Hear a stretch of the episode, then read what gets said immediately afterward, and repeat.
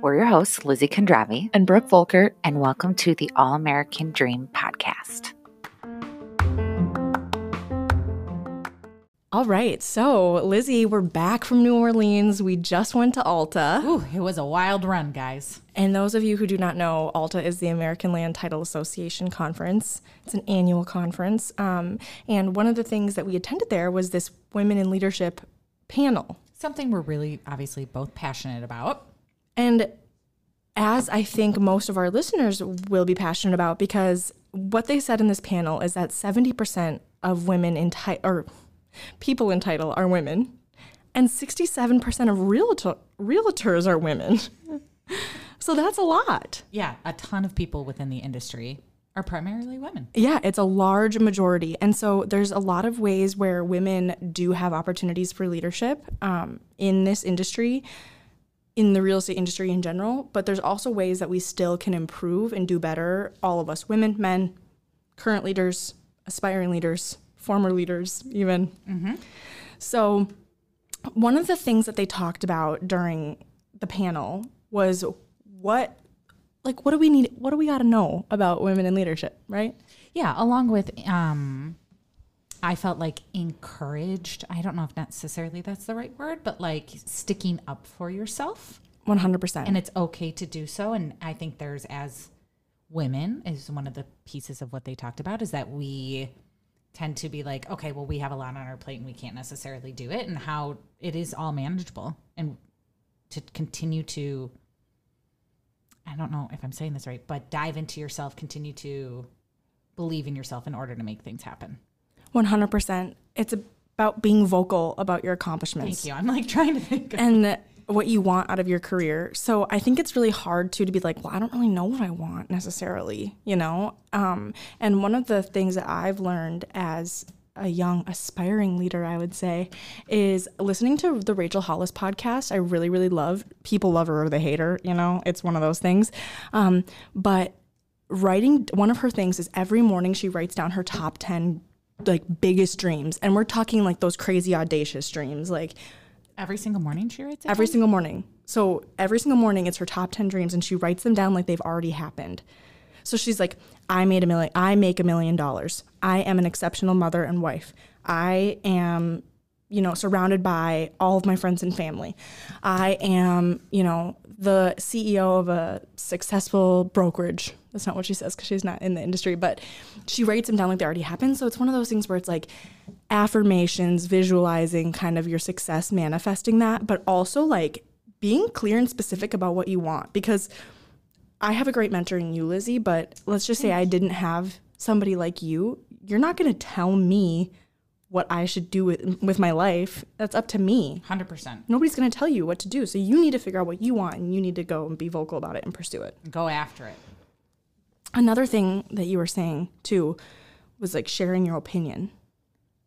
So, like, how do you feel like sharing your opinion as women can be challenging, Lizzie? right on the spot. um, well, I think sometimes, and I've actually have had this in certain meetings, is that you do kind of feel uncomfortable about um, vocalizing your opinion because you don't want to be seen as um, that not very nice word right? Mm-hmm. Um, especially with like managing people, or you don't want to be seen like, okay, well, she must be having a bad day, or, and I don't know why women get, because like if a, a man does that, it is like okay well that's authority and this is what it is you know what if a woman does it it's very different um and so i think it is important to and i also think and i'm going to rewind um, here a little bit is that also we are told that we're emotional um, I guess it also depends on how you present the opinion.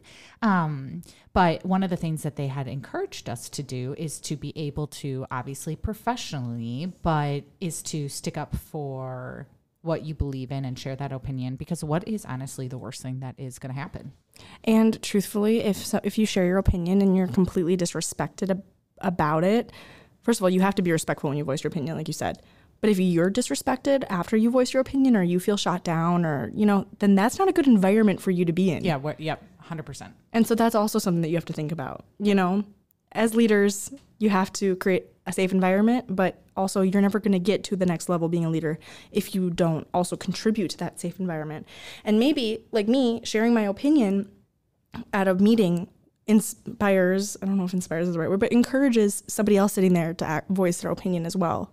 Well, of course, like if we're all at a meeting or for example, and then if I say something or someone else says something, I will feel even more more comfortable. It kind of takes it down a notch, right? And being like, okay, well now I can. So she did it, so now I can do it, right? You know, so Share your opinion, guys.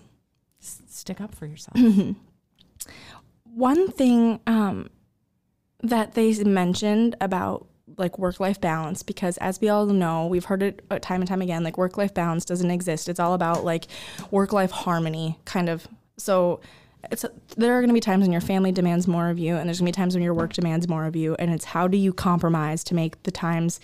How do you compromise to make sure everybody's happy? Yeah, I found this very this piece very interesting because they when it I don't want when they said yeah there is no work life balance I was like wait what do you mean there has to be.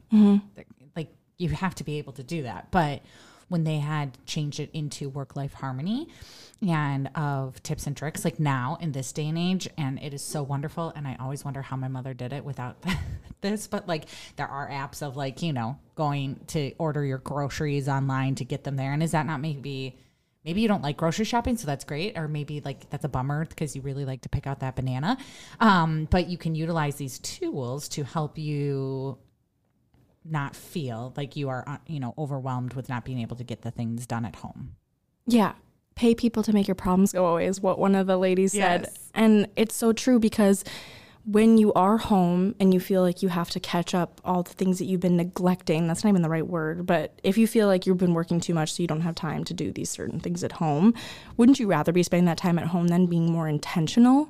well and what is your like time what how much money is your time worth as well as one of the things um, one of the women had mentioned is to be the most present on where you are. So to be at work you have to be the most present of getting your job done and then being at home the most present and getting your job done. So if you're worried about mopping the floors or order you know getting the groceries pay someone to do that for you. Yeah, so that way you can be present at the kids' soccer game and not be, you know, then it, your time, when you are mindful, everything expands. Like, I feel like time slows down and anxiety dissipates because you're sitting there and you're enjoying watching your kid, let's say, have fun playing soccer instead of being like, oh my gosh, I have this email I have to respond to, you know? Yeah, and I think what they basically said is, and I there's a lot on this, and we could do actually a full podcast on this. On like some people, like when they get home and at like eight o'clock they put their phone away, they plug it in somewhere that they don't even have access, so they can't get to those emails. And some people say that that's never possible, and you have to be on twenty four seven. Um,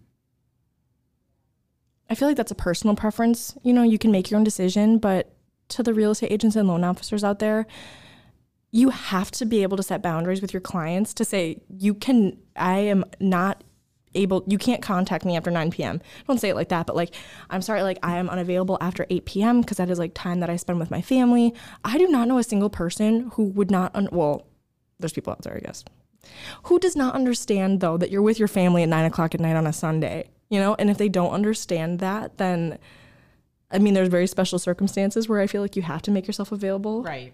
But I feel like, especially from the pandemic, people have learned to give people the grace and the space that they need Yeah, I mean, don't you feel like you've been able to do that as well? to give other people Yeah, 100%. yeah, like you know, It's like, calm, chill out. we're all in this together. Yeah. So, a couple exercises that I learned from the panel was one of the ladies said that she has, like, she talks to the people that she mentors or whoever, and she asks them, What would you do if you weren't afraid? So, what would you say at that meeting if you weren't afraid? What account would you pursue if you weren't afraid? What type of client would you go after if you weren't afraid? You know what I mean? How would you change your negotiation strategy if you weren't afraid? And I think that's a really cool exercise. We're gonna do that after this podcast at our meeting. Are we actually? No. Oh. I was like, oh gosh, Lizzie, oh, put me on the spot. Can you give me a day to think about it? no, but that is true though, because that is something. It's like nobody also wants to think about what are what am I afraid of doing? I, what I'm afraid of doing is acknowledging that I'm afraid of doing things. I'm afraid of this podcast being videotaped, but we're all. Hey, push out of our comfort zone. Another thing is um, an exercise that she talked about was listing your goals out and then the opposite okay of this is kind of hard to explain but listing your goals and then listing the actions that you're doing that are the opposite of achieving your goals like that are like actively not helping you. Hmm. Can you give an example? Let me think about this. Or an example that she may have shared? i don't remember her sharing an example Oh, I remember being like, did she just mumble that? I don't know, because she kind of like spit it out, but well, I it kind of resonated with me because I'm like, oh yeah, we do things all the time to sabotage ourselves. For example, if my goal is to lose five pounds by Christmas and I had McDonald's breakfast this morning, that is an action that is absolutely the opposite of what's going to help me achieve my goal. And I think the idea is is when you write it down and you put it on a piece of paper and then you look at it, then you're like, okay, how does this make me feel? And then what am I going to do differently to make sure that doesn't happen again? If your goal is to contact like 50 leads this week and You, you spent time on scrolling through Instagram or Facebook instead of using that time to lead generate. then that's the opposite of what's going to help you achieve your goal. Boom, we just did that together. Yeah, Teamwork. here we go. Teamwork makes the dream work. Well, that's what I have for our panel. It wasn't long enough. I wanted them to dive deeper. I wish that they had a man on the panel because I think that there's a lot of, um, well, first of all, 40% of men um, in the real estate industry are like the 40% of brokers' license are held by men. So you know that's also, I mean, it's not the majority, but it's still it's up there. It's not like it's a minor, you know, a large minority. That was con- that contradicted itself kind of, but you know there are a lot of really amazing men in our industry that make these decisions as well, and I think it's really interesting to hear their perspective about like, Maybe that's one of our next podcasts because Kevin Gartland was there. yeah, So maybe we bring him in and get his opinion and thoughts. next time on the All American Dream podcast.